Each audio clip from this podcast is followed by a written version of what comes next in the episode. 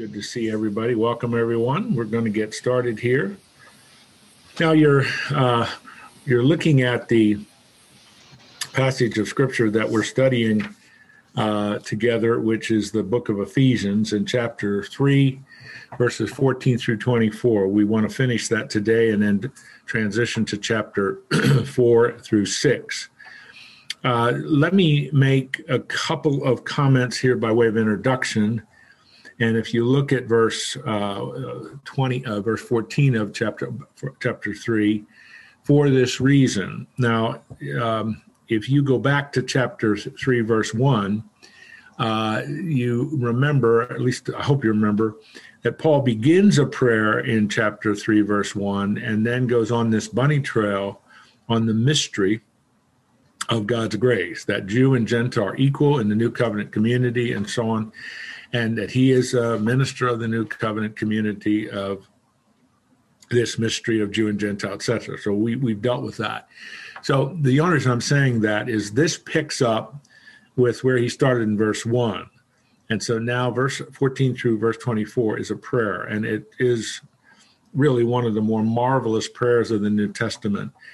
But uh, I've given you, uh, Joel sent out some uh, PowerPoint slides that you, I hope, were able to open or at least have access to or whatever. But you have a copy of this slide, which is a quite helpful way to break the prayer into its respective parts.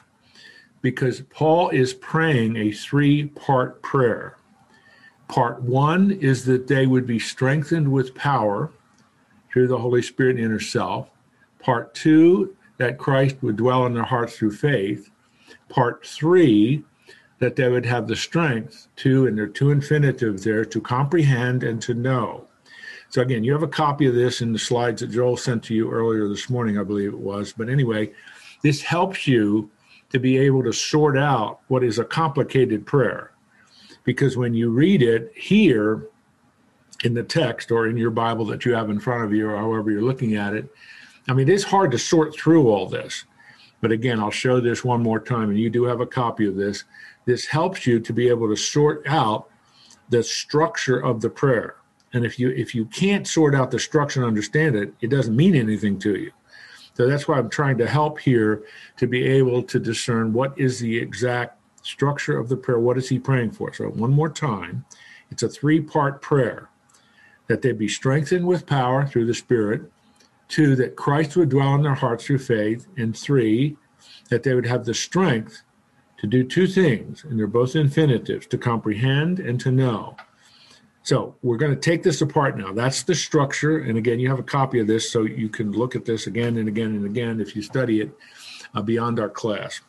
So, as, as I said, for this reason, Paul is now continuing or picking up where he left off in verse 1. I bow my knees before the Father. And this is not unusual in the New Testament, but it's somewhat unusual in Paul's writings, where he is specifically addressing his prayer to the Father. Then he adds something from whom every family in heaven and on earth is named. And so to, to try to figure out, excuse me, what does he mean by this? The idea of the Father is not a problem, but from whom every family on heaven and earth is named. I thought about that a lot. I did a, did a bit of reading on it. There's nothing complicated about it in the original language. But Paul does seem to say that, that the Father is the prototype of all fathers, who also has sovereign, um, who also uh, is the sovereign with authority over all things. But as our Heavenly Father, for you and me as Christians, who have put our faith in Christ and we're in the family of God, to address God as Father is an inestimable privilege. It's, it's a remarkable honor and mark of our fellowship and intimacy with God. But he is also the prototype of all fathers. And that's one of the tragedies for those outside the faith, those who have rejected the grace of God in Christ. The, the, the idea of God as Father is a foreign idea to them.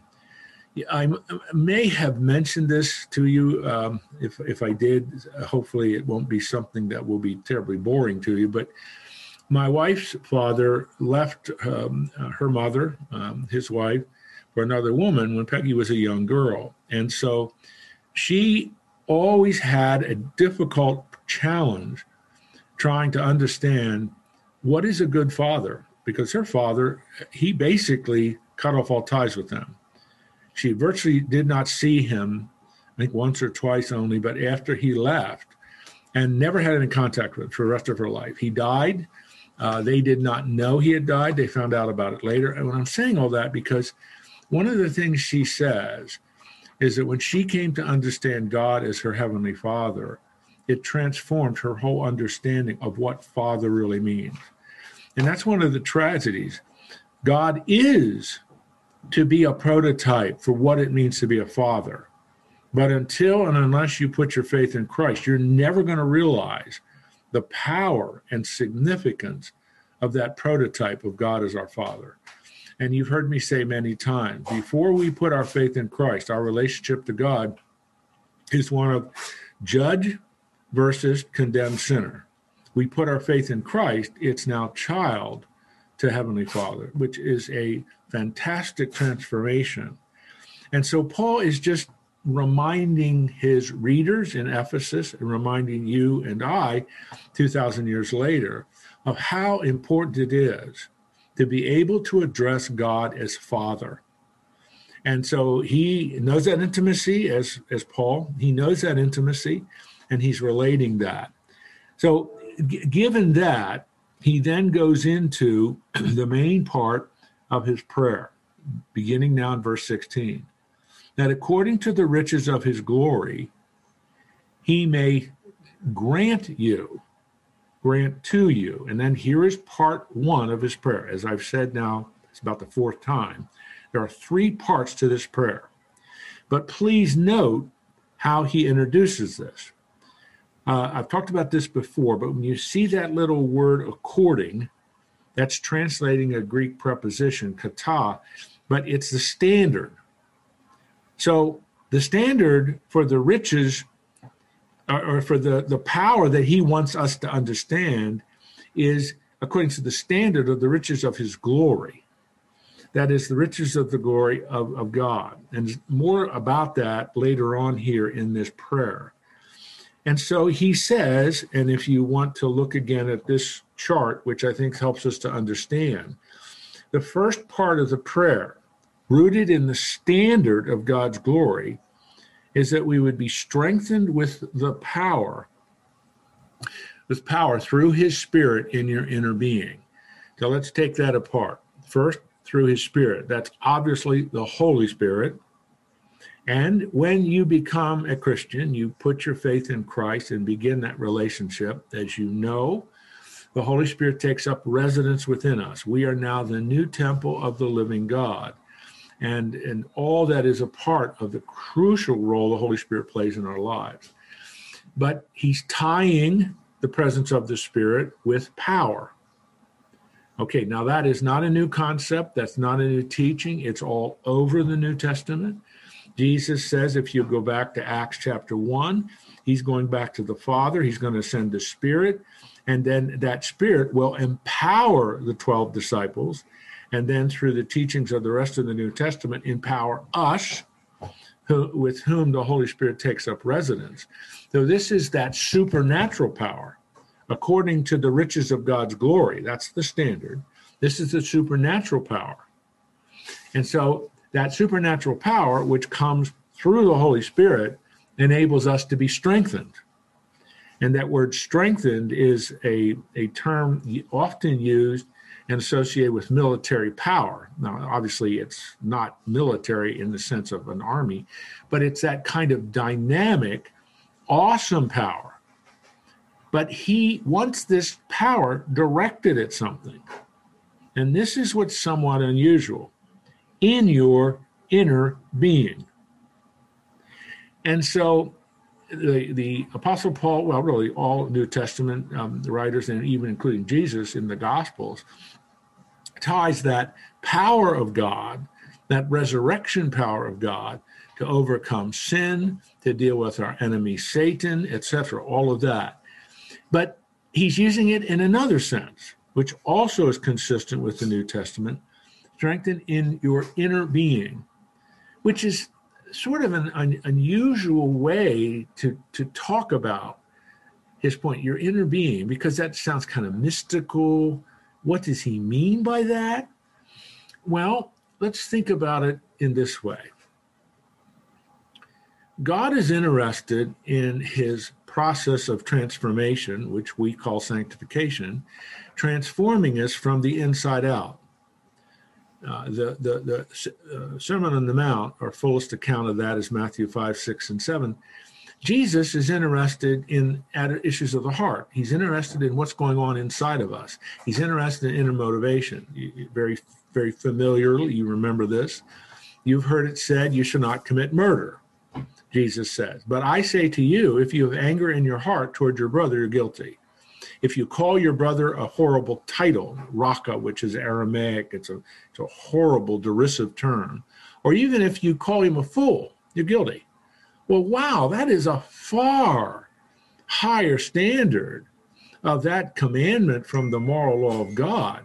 So it's not only what we're going to do externally, it's what's going on inside our heart. And so this gives us now a little sense, this gives us now a little sense of what Paul is after here. His prayer is that we be strengthened with the supernatural power of God through the Holy Spirit who indwells us to deal with issues inside us issues of our heart, issues of our will, issues of our motivation. Because the thesis of the Sermon on the Mount is Jesus is interested in internal righteousness as well as external righteousness. The Pharisees were only interested in external stuff. They're only interested in putting on the facade. And yet Jesus would say to them, You you are the blind leading the blind. You're a, you're a whitewashed sepulcher, nice and white and clean on the outside, inside you're dead.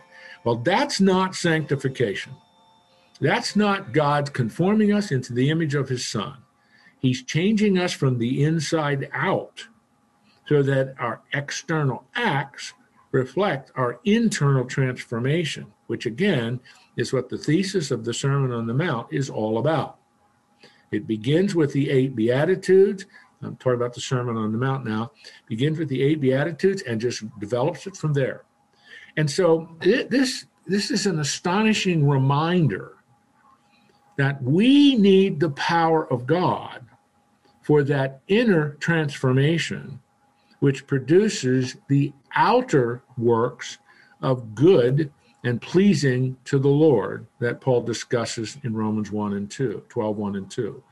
And so, as you go again to the structure of this prayer, part one of the prayer is that we will, because Paul was praying for the Ephesians, but we can use this as a prayer for ourselves, that we will be strengthened with that power that comes through God's Spirit of inner transformation, which is part of the process of sanctification. So it's, it's marvelous. It's a reminder of how deep seated God's work of transformation is. It's not just the outward facade, it's inner transformation. And that's why, in my view, as I study the Bible, God is far more interested in the transformation of the inner being of humans than he is just the outward. Because if all you're focusing on is the outward, that's not transformational change. All right, now I, have said a lot, but this is this is quite an extraordinary prayer that I, I don't know if we give enough of focus to this in our preaching and teaching of how how total and comprehensive the transformational work of God is in our lives once we put our faith in His Son. He's changing us from the inside out. And that's part of what Paul he wants us to be strengthened so that that can occur through the power of the Holy Spirit. The second part of his prayer, part 2, again if you look at the chart that I gave you, that Christ may dwell in your hearts through faith. That Christ may dwell in your hearts. And that little Greek verb dwell, it literally could be translated may be in, at home in. So this isn't something alien, it's now an intimate and remarkable personal matter of transformation may dwell in your hearts through faith. And that you being rooted and grounded in love, that gets into verse 18. Okay, now Christ may dwell in your hearts. You, you think, well, well, wait a minute. I I thought that I had already taken Jesus into my heart, and well, th- this idea of, of Jesus dwelling in your heart. Remember, heart in the Bible, both the Old Testament and the New Testament, really is a metaphor. It's a figure of speech that, that focuses on the center of our will, the center of our being, that relates to the to the motivational issues. So you see a parallel between part one of his prayer and part two of his prayer. That the Holy Spirit who indwells us and will use his supernatural power to transform us from the inside out so that Jesus may dwell in our hearts, that he and, and pleasing Jesus and being motivated by loving Jesus is the determinative factor in our decision making, in our will, in our motivation. Because in, in a sense, Jesus already dwells in our heart because that's part of putting your faith in Christ and him him dwelling on us, the intimacy and fellowship, that koinonia word that's so wonderful in First John, the epistle of First John. But it's it's it's related to this idea. There is this conscious understanding that Jesus dwells in my life. My, int- my intimacy and relationship with him is one of extraordinary fellowship. And therefore, he's in the center of my heart. He's in the center of my will. He's in the center of my motivation. He's in the center of why I do what I do. And so when you start to unpack it from that vantage point, I put it in blue there in the brackets, that he would become the controlling force in our life.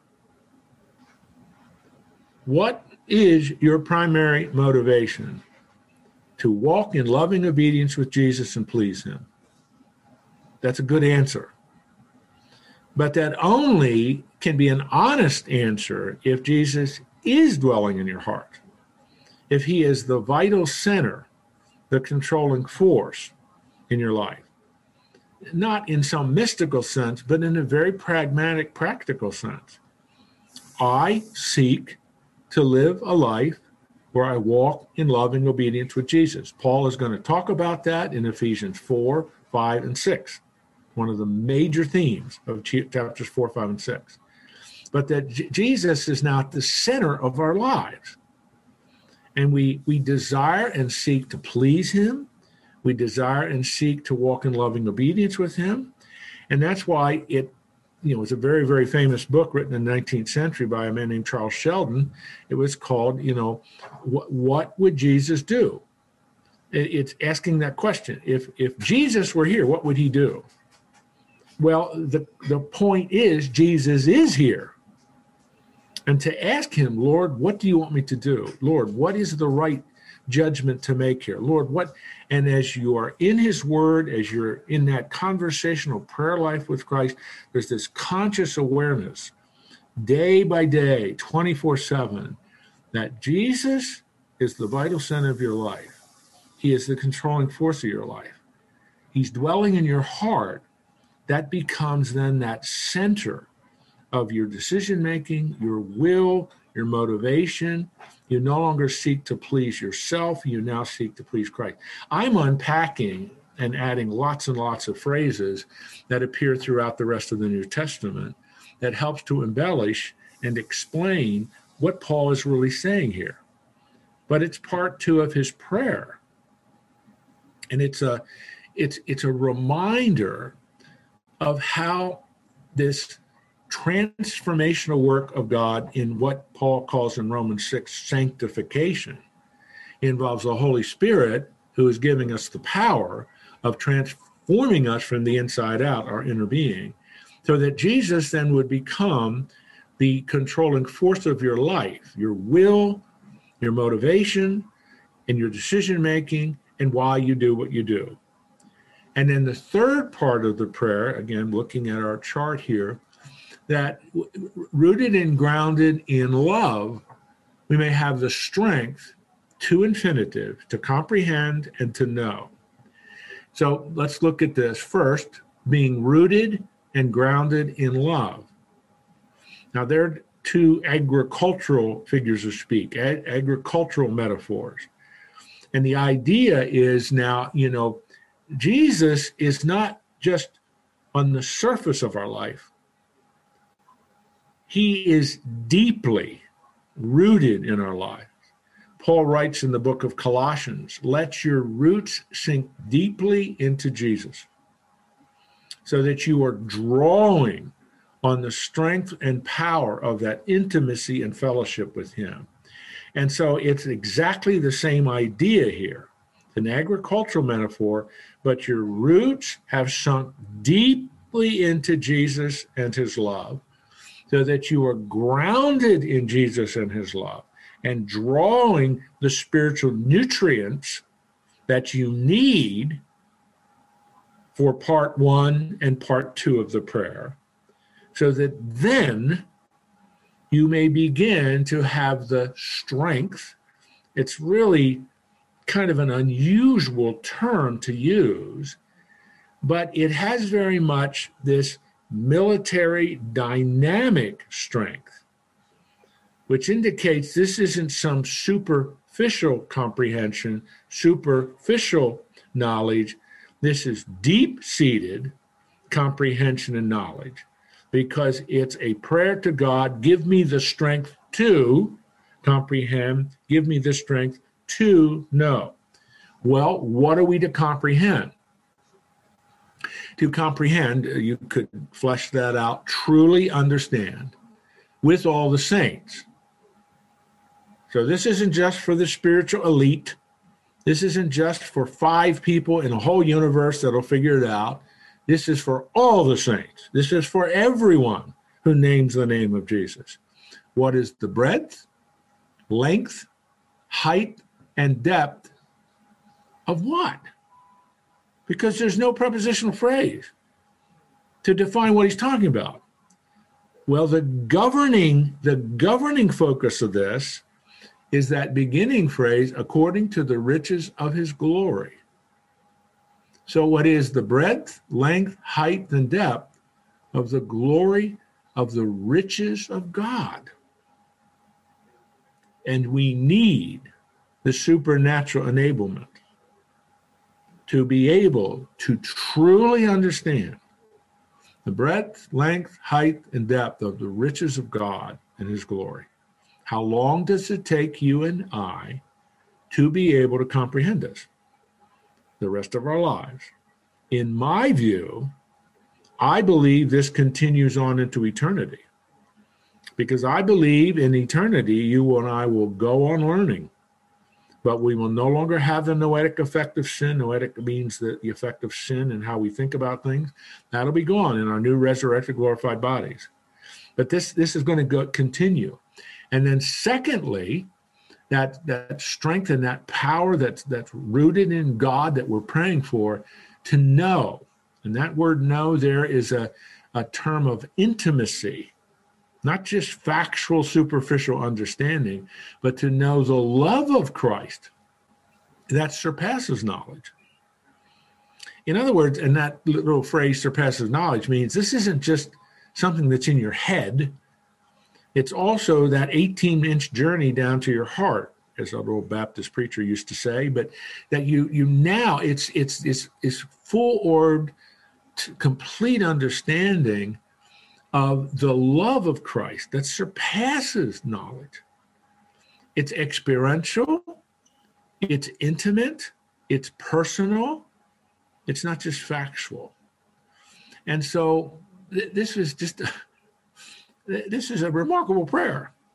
I mean, when you when you really take it apart, as we tried to do here, He's praying for three things strengthen with the power for the inner transformation, dwelling, the Christ is dwelling in your hearts as the, the controlling force of your life, your will, your decision making, your motivation, so that you can then have that supernatural capacity to truly comprehend the riches of God in His glory and to intimately and personally know the love of Jesus, which surpasses knowledge. Now, both of those, that infinitive to comprehend and the infinitive to know, is something that is continuous. You and I do not achieve, okay, I've got it. Now I've comprehended it all. What's the next assignment? No, no, no, no. It is an ongoing. You and I learn this as we walk with God for the rest of our lives, as, as we c- continue to begin to really grasp in our minds and in our hearts the riches of God, His glory, and the love of Jesus which surpasses just knowledge. And I think, you know, an, an old friend of mine used to say, every day you fall in love with Jesus again. Every day your love, using this language, I, I know you understand what I mean by this. Every day your love affair with Jesus deepens. Every day your love for Jesus deepens. Every day your comprehension of of the, the riches of God and, and the, the, the, the, his attributes and who he is in all his glory. Oh my. You and I have only begun to comprehend that. When we get to heaven and we spend eternity with him, then we're going to see him, we're going to walk with him, we're, going to, we're still going to be growing in our comprehension and understanding of God. It's because now it's the finite, you and I, trying to understand and comprehend the infinite. And then he adds, it's just like you can hardly believe he adds more to this, but there is an overall result. Let's put it this way an overall intended result to this prayer that you may be filled with all the fullness of God. Now, what does that mean? will become like God. No, no, that's not what it means. It's the fullness of God in terms of what in doctrine we call his communicable attributes the love of God, the grace of God, the peace of God. All of those, that's why communicable attributes, the attributes you and I share with God. God has the capacity to love, we have the capacity of love. But we never love the way God wants us to love until we come to know Christ. And through the transformational work of God's Spirit, we begin to love the way God loves a self sacrificial, other centered, serving love. I'm using that just as an example. And so when you tie all this together, again, this is such a nice way to look at it. You see three part prayer requests that are focused totally on the sanctifying grace of God at work in our life, that sanctifying grace which begins with power that transforms us from the inside out through the Holy Spirit, with Jesus dwelling at home in our hearts so that our will, our decision making, our motivations, etc., are centered on Jesus. And then the strength, that supernatural capacity to comprehend and to know the infinite and the eternal. With the result that we are becoming like God. We are beginning to evidence the attributes of our Heavenly Father. One of the, one of the most magnificent, those of you who have had children and, and you know what I mean, is to is to see not the negative, but to see the positive aspects of your life reflected in your children. The things you wanted your children to learn, you see them evidencing that. Well, our Heavenly Father, who is perfect in all of his dealings, has a goal for us. that we will be transformed into the image of his son. That's, that's Galatians 4.19, Romans 8.29, 2 Corinthians 3.18. That's God's goal for us. Paul has just explained to us what you and I should be praying that God will accomplish that objective in our lives, that we will be filled with the fullness of God. We are becoming like Jesus. That's God's goal in sanctification. And I just gave you three scriptural references for that. All right. Uh, I spent a lot of time on this prayer. It's one of my favorite prayers in the New Testament because it is a prayer that zeroes in on what sanctification is all about. It's marvelous. Now, I, am not done yet, but any questions? Uh, yeah, I got, I got, I got a couple for you. Um, when um, uh, you said this, the word strengthen is a fairly militant term. Um, when translated. Mili- military type term, yes. Isn't he also then inferring that, given the cultural situation there, that you you need to take a defensive posture towards being a Christian? That it will not be easy. You have to be. I mean, they understand warfare. They understand the citizen state environment of that time, right? Um, and they also understand the cultural differences. So I think it kind of speaks to them in several different directions, does it not?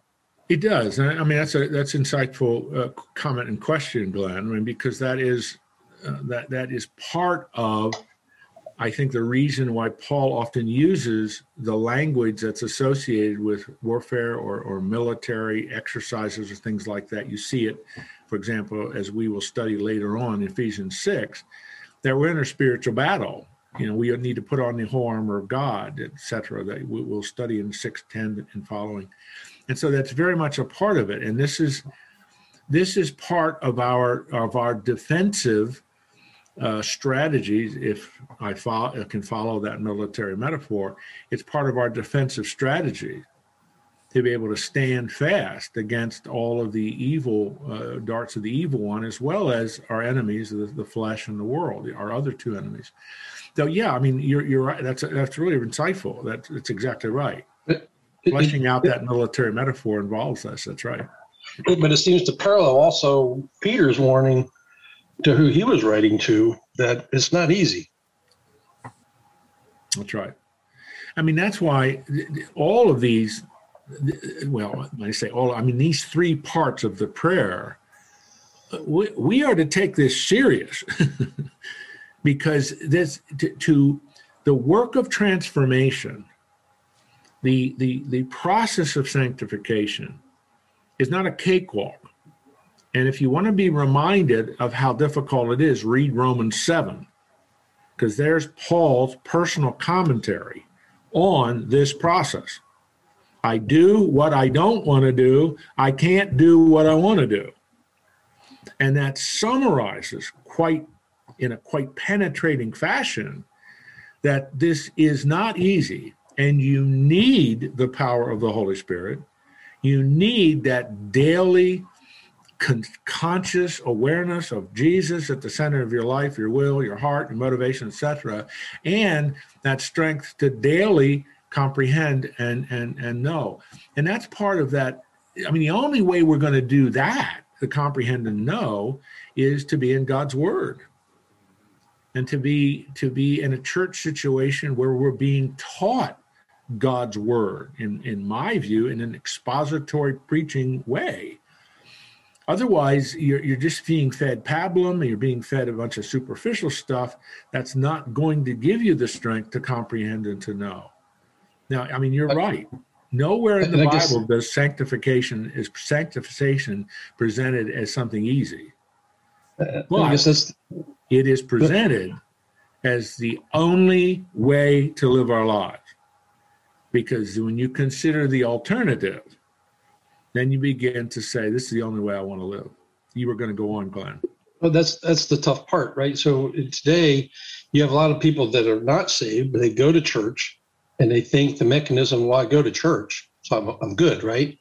Um, and they don't really understand the difference of allowing them into your heart. That that's what gives you the strength to live that live as a Christian. They, they, they don't. A lot of a lot of people don't get that. Catholics don't. A lot of Protestants don't get that need. Well, yeah, I mean that, that that's true, and it's but it's often in a, a crisis. That's how I came to know the Lord. It's in a crisis of life or in a a, a serious set of developments in life that you turn to the Lord and begin to understand your your your debt of sin, what you've done, etc. And only the Lord Jesus can take care of that. And uh, again, you know, I, I know you, you, some of you have been around my classes for a long time, so you know I really hammer hard at the difference between justification and sanctification. Right. And justification is the definitional word. We're now declared righteous. That's our position. We're secure and safe in that position. Um, but and it's a gift that we've accepted. We understand what we're doing. and that begins that process of sanctification. The difference between the event and the process, and the, and this is where this is where I think people get confused sometimes, and it depends on how they're presented with the gospel. But they then think, well, I come to know Christ and everything's going to be fine. No, you come to know Christ, you're in a new position. Now God looks at you through the lens of his son. He sees the righteousness of his son. You're dead, buried, and resurrected with Christ. But now, now the battle begins. And that's the theme of Ephesians 4 through 6. Now your walk is differently, but it's it's a battle. And your enemies are, we read about this at the beginning of chapter 2, verses 1 through 3. Your enemies had been the world, the flesh, and the devil. Your enemies in the process of sanctification are still the world, the flesh, and the devil. But now you have the supernatural power of God through his indwelling Holy Spirit to deal both defensively and offensively, to use your metaphor, Glenn, uh, to deal with that. And that's what the that's what the whole armor of God's all about. There are offensive parts and there are defensive parts to the whole armor. But that's what we have to understand what's going on in our life. And our lives are like this it's up and down. But God is consistently with us. And God never gives up on us. God never lets us go. And it is in that process of the ups and downs of living in a fallen, broken world where we learn dependence on Him.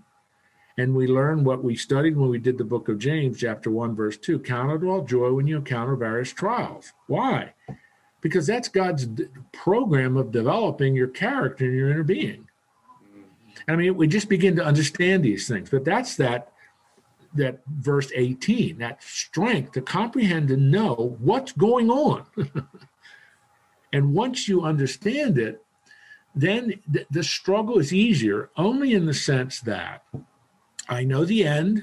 I'm going to be with the Lord for eternity. I know the beginning when I experience the blessing of justification. But I understand now what God is doing. He's transforming it. And if you know anything about transformation, if you're going to be an athlete and you want to compete, that method of transforming your body so you can compete is not easy. It's not, it's hard work. Well, that's why Paul uses the metaphor of a runner. If you're training for battle, a farmer, being a farmer's hard work. You got the goal in mind, the harvest, but to get from planting to the goal of the harvest is hard work and i mean it's just so it's it's it's a way of seeing and understanding what god is doing in our lives. And if you get the difference between justification and sanctification you're well on your way to understanding. All right i've, I've talked a lot here. Anything else? Yeah, Jim, on the point of the, the heart, could another, what would, another word that you might use in relationship to uh, heart? Because in verse 16, he says that, that he would grant you um, to be strengthened, it's kind of skipping there, with the power of his spirit in the inner man. What other word would you use for, um, for heart, for man? well yeah uh, the heart actually appears in verse 17 that christ may dwell in your heart inner being I, I explain i tried to explain that. Maybe i didn't do a very good job of explaining it. But your inner being is is everything inside of you that governs and determines decision making processes motivations uh, you know impulses and all of that. The heart, as he specifically uses in verse 17, it's very difficult to define that. But normally, in both the Old Testament and New Testament, heart is a an interchangeable word for our will, and it you know it it's is your will is being transformed. That means, and that's the whole point of verse 17, that Jesus is the controlling force, the motivating center the decision making center of why you do what you do. And so, and these, this is the language that Paul uses, I think, for example, I'm thinking, for example, Romans 12, 1 and 2, that we're being transformed to do that which is the honorable, acceptable, righteous, pleasing thing to God. And so that that controlling force in your life now is I'm seeking to please Jesus. My will my decision making, my motivation are all governed by is this pleasing to the Lord? I'm walking and loving, and this is what he's going to be talking about in chapters four, five, and six, as, as we will see. I don't know if I've explained what you're after, Fred, or not, but I think that's the I think you did. You know, you mentioned uh, athletes, and you can see, and, and word I would think of would be spirit, because sometimes a team goes on the offense and it just, you know, they spread 20 points, it really defeats the other team's spirit. I mean, you can just see that they've lost their will maybe to to compete. So that's um, that's uh, what I was thinking of, you know, in that regard. But uh, yeah. Well, and because we are, and you know, following on Glenn's question as well, which we stress this offensive defensive element of our, our sanctification process, uh, it is very easy to become disheartened. Is very well, I shouldn't say easy, but it can happen where we're disheartened, we're ready to throw in the towel, and one thinks, for example, in in First Kings chapter 17, 18, and 19. Elijah had this fantastic triumphant victory on Mount Carmel, and what's the next chapter? he wants God to take his life because he's gone into despair. I mean, that when I preached on that a couple of months ago, that's what I focused on. All of us experience exactly what Elijah experienced. Now, you and I aren't doing battle with the gods of Baal on Mount Carmel, but we're doing we're doing the battle in a fallen, broken world where the spiritual warfare is real, and it is it is opportunities for us to be in despair, to be disheartened. Some of the great individuals of the faith, and I'm going to name them Martin Luther, uh, John Wesley, Charles Haddon Spurgeon, that great British pastor in, in the 19th century, all of them struggled with depression. Every one of them, deep bouts of depression and despair. Uh, Spurgeon would go, he, he would get into such such a, a, point of depression and despair. He he he uh, take a month and go down to the the shores of uh, Marseille down in France along the Mediterranean, and just regroup and refocus using the scriptures, prayer, and so on to get out of this. So I mean, to have those kind of struggles is not not abnormal in a sense. It is part. We are dealing with a battle and, and and depending on a lot of different aspects of our life and how we're made and what's in our genes and all of that we can struggle with some very deep-seated things and so it's but it's it's getting out of that and this is what this is the point of paul's prayer here. That's what i'm, I'm trying to get across. This prayer that paul is stressing here these three parts that i've tried to use this to help you really grasp this is all about you and i dealing with the ups and downs of life. And we need the strength of the power of god's spirit to transform us from the inside out because that's transformation to keep jesus at the center of our life so that his pleasing him and honoring him is the controlling force in why we do what we do so that we can continue to be able to have the capacity to truly comprehend and truly know God, what He's doing, how I fit, and all of the riches of His glory. It takes a lifetime to come to terms with all that. But this is a prayer for us to overcome the ups and downs of living in a fallen, broken world. Thank and you. This, this causes Paul, and it's really quite wonderful, isn't it? In verses 20 and 20, it causes Paul to burst into one of the greatest doxologies of Scripture. I mean, he just can't help himself. Now, to him is able to do far more abundantly than all we ask or think, according to the power that work within us. See previous verses. To him be glory in the church and in Christ Jesus throughout all generations, forever and ever. Amen. I mean, it's one of the great doxology. Doxology means praise. One of the great doxologies of Scripture. But it is, it's at the end of these three chapters, but particularly this prayer that he's just prayed, that helps us to understand this is what you and I need every day. This isn't a once for all prayer. This is a prayer that we should be focusing on and thinking about and bringing for the Lord and praying for others. We need this for what the Lord wants to do in our lives. That Him who is able to do far more abundantly than all we ask or think, according to the power. That's the standard of Him doing what is above what we can. It's his, the standard is His power, but His power is at work within us, which He's just explained. And to him, therefore, be the glory in the church and in Christ Jesus to all generations forever and ever. And you read the book of Revelation, that's exactly what's going to happen. For all eternity, we will be praising the glory of God in what he has done for us, in us, and then through us as we, we live our lives. Well, and you I've talked a lot about this. this is one of my favorite passages in Paul's writings because it hits so hard at the importance of what God is doing in his sanctifying grace. Let's move on. Now, you have a copy of this in the slides um, that uh, were sent to you. I, I, want you to see something. I'd like you to memorize this chart. Uh, I'll give you a blank sheet of paper next week, and I'm going to ask you to fill it in. But I want you to understand the connection between chapters 1 through 3 of Ephesians and chapters 4, 5, 6 in Ephesians.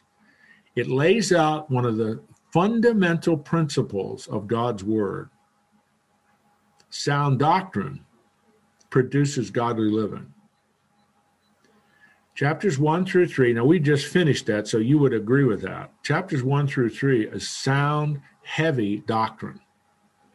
You have verses, verses 4 through Um, uh, 4 through 14 of chapter 1. That's one of the great passages on God's Trinitarian nature. And you have that fantastic prayer in, in 14 through, well, I'm not going to go through all that, but you, you just go back and review all that we've studied. Yeah, boy, that's sound doctrine. Remember, sound, the Greek word for sound is healthy, that which is conducive to spiritual health. It's Paul's favorite phrase. It's used 15 times in the pastoral epistles. That's 1 Timothy, 2 Timothy, and Titus. But sound doctrine produces godly living. And so what Paul does, and you also have this chart in your in your packet that was sent to you just today. Here is a way, it's the way I'm going to do it. Here is a way to outline chapters four through six of Ephesians. And Paul uses the metaphor of walk and it's it's it i love that. I'm so glad he does that because he describes the walk of the excuse me he describes the life of a christian as a walk. And and the greek word is peripateo. It means the normal ordinary walk of life. You become a christian. You're in the process of god's sanctifying power. He is transforming you into image of his son. Here is what your walk now looks like let me, I should put that another way. Here is what your walk should look like. This is what God is going to be doing. And so if you look at that, first of all, walk of unity. And he's going to anchor that theme of unity in the Trinity. As God is one, diverse, three persons, but he's one, so we, diverse in all of our ways, are still one a walk of holiness. As God is holy, we are to be holy. A walk of love. First Corinthians 13 is the center. He's going to have four verses, and then walking in the light, which is really quite powerful, actually. Which he's going to use that metaphor of light that Jesus uses, and then finally the walk of wisdom. And then when he's done with that, in verses 6, 10 through the really the end of the book, he's going to talk about spiritual warfare and the importance of every day putting on the whole armor of God. But at the rate we're going, we'll get to that in August. So as we move through this, I want to take our time to, to look at each one of these, these paragraphs. Of, uh, and this is all about sanctification. This is not about justification. The assumption is you've been justified. You've put your faith in Christ. Now, this is Paul speaking. Now I want to explain to you what your what, what I've just prayed for you. Strengthen all those things that you and I just went through in that marvelous prayer. Now this this is what it's going to look like. And so as as we go back again to this little chart, the sound doctrine that he has taught in chapters 1 through 3 is now fleshed out practically in how you live.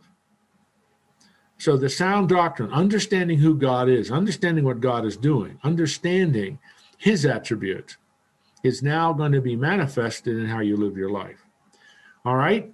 Now, are you with me on what I'm saying here? And really, it's not what I'm saying. This is how Paul's organizing his book. Okay, got it? That's a good thing to remember. Sound doctrine produces godly living, which to me stresses the importance of a church that teaches sound doctrine. If a church is not teaching sound doctrine, and I'm not being judgmental, I'm just trying to reflect what the New Testament says, the church is not doing its full job. So, with all that said, let's look at the first part.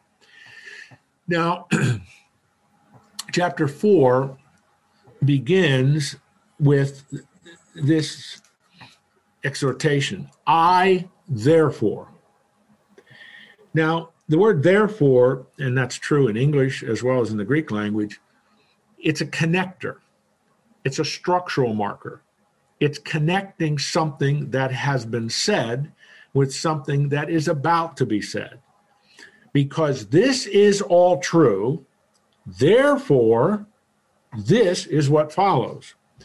And so the therefore is that structural marker connecting chapters 1, 2, and 3 with chapters 4, 5, and 6.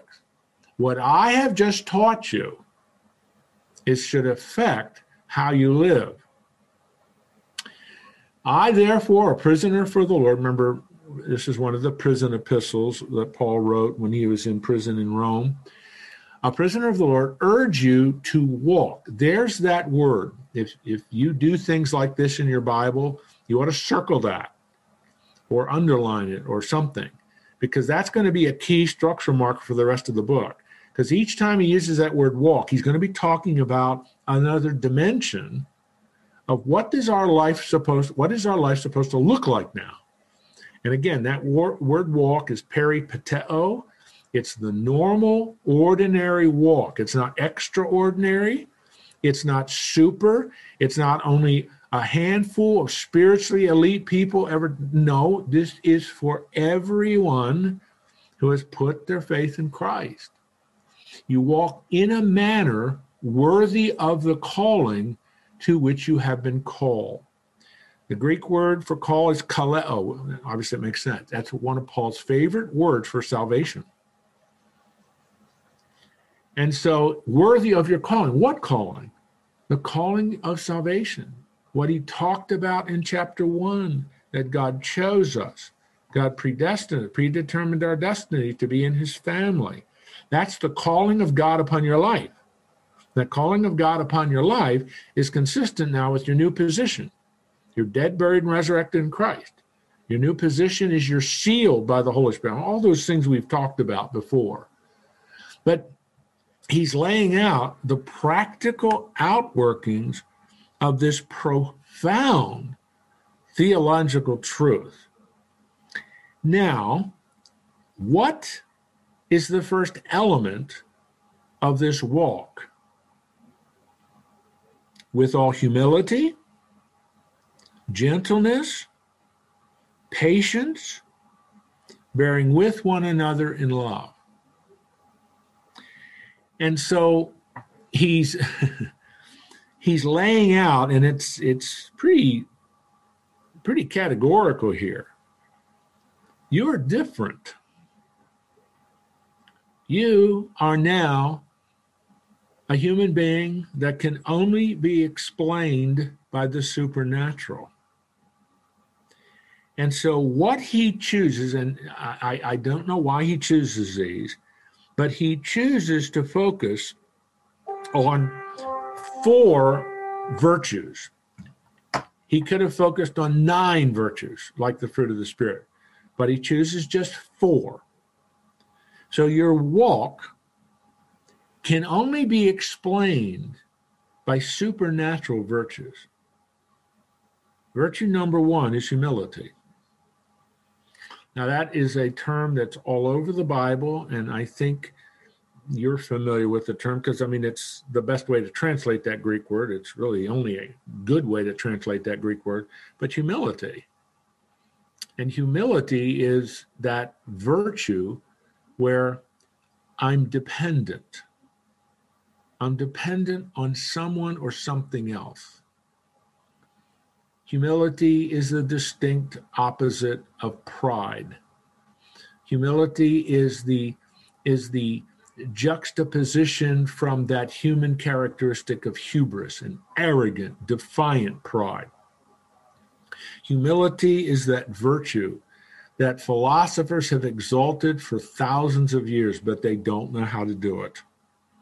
They don't know how to achieve it.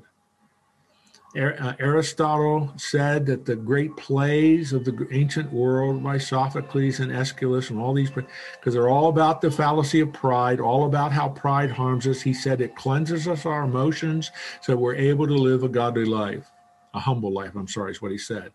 But that doesn't help because the moment you leave the theater, you're really thinking how great you are that you're able to attend the theater, and you're all of a sudden no longer humble. The humility is what Paul speaks about in Philippians 2 5 through 10. Our model for humility is Jesus. He surrendered his rights. He left the glory of heaven, added to his deity humanity for a purpose. He humbled himself. And Paul is saying, Your walk is a walk not of arrogant, defiant pride, it's a walk of dependence. If you would be my disciple, you must take up your cross daily and follow me. Who said that? Jesus. Humility is a life of dependence, a dependence on what we just read about in the prayer that Paul prayed. That prayer is a prayer of dependence. I can't do this on my own. I need to be strengthened by the power through the indwelling Holy Spirit to transform me from the inside out. That's humility. I need to have Jesus at the center of my life so that my will, my decision making, my motivations, my my my my impulses are all governed by what does Jesus want me to do? That's humility. That's what he's talking about. Secondly is gentleness. Absolutely impossible words translate to bring it from the Greek into English is very difficult. Honestly, it's very, very difficult. But the, the idea of gentleness is an interpersonal relationship word. It's how you deal with other human beings. So some have translated it being considerate, some have translated it being kind, but it seems to zero in particularly I am very considerate, very kind, very gentle in avenging wrongs that have been done to me. That seems to be the sense of that Greek term, which again, nobody's naturally like that. Those old bumper stickers that I used to see on trucks I don't get mad, I get even. That's not gentleness. It's the opposite of gentleness. And so it's again, it's really a difficult word to translate and get the full meaning of it. but it's an interpersonal relationship word. It's how you deal with people who cross you, offend you, hurt you. It doesn't necessarily mean that you're not seeking justice, but you do it in such a way where it's considerate, kind, and gentle in dealing with people. You've come to know Christ. You want them to. Aren't, aren't we modeling God in that sense? Where while we were his en- enemies, he dealt with us that way and he forgave us. And we're supposed to push that forward, kind of in uh, indicating that same attitude, kind of like the model where the guy who was owed a, a little bit of money was forgiven a lot. And then. No, exactly, exactly. No, that I'm glad you put it that way, Russ, because that's exactly right. That's why it's so hard to put it into human terms because it is, it is modeling what the Lord has done for us in saving us and so on. Oh my goodness, it's almost ten on. All right, um, help to remind me to pick up with the word patience in verse uh, verse one there. So, well, we got started. Hey, are you all with me? You understand what we're doing here? This is we're going to be in this for a long time because this, This is great. Thank you. outwork- Yes. It's the practical outworkings of what it means to walk with God. So I hope it'll be a blessing. Well, I'm going to pray and let you go. I've got to get to my next appointment. So let me pray here. Lord, thank you. This is a this is one of my favorite passages of scripture, that prayer of Paul. It, it just hits at the heart of sanctifying grace. What you want for us and how you want us to be involved in praying for this, the work of transformation in our lives. Lord, help us to just understand this process of sanctification and why sometimes it is a struggle because we're, we're putting away the old and replacing it with the new. As you renew our minds, renew our will, renew our hearts, set it in the power of your spirit in the Lord Jesus. Thank you for all you've done for us at the cross. We're going to celebrate that next Good Friday. Then we're going to remember the power and glory of the resurrection, where Jesus paid the penalty for us, sealed that. Now that penalty's been paid. The offer of grace and through faith, the gift of salvation is on the table for all humanity to pick it up.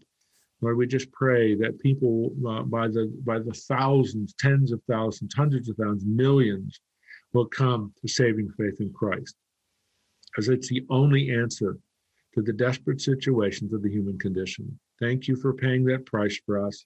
Thank you, Heavenly Father, according to Romans 1, raising your Son through the Spirit to glory. We, we will forever praise you for this grand truth. Thank you, too, for each one of these men. Help them in their lives, help them in what they do, in their relationship with others, help them to be good representatives of you as they're developing more and more to become like Jesus, which is the goal you have for each one of us. We are men of faith and men of strength who represent you well. We pray this in Christ's name. Amen. See you next week. Thank you. You bet. Take care. Thank you, gentlemen. Good job. Thank you. Have a good week. Week. You too. Thank you. Thanks.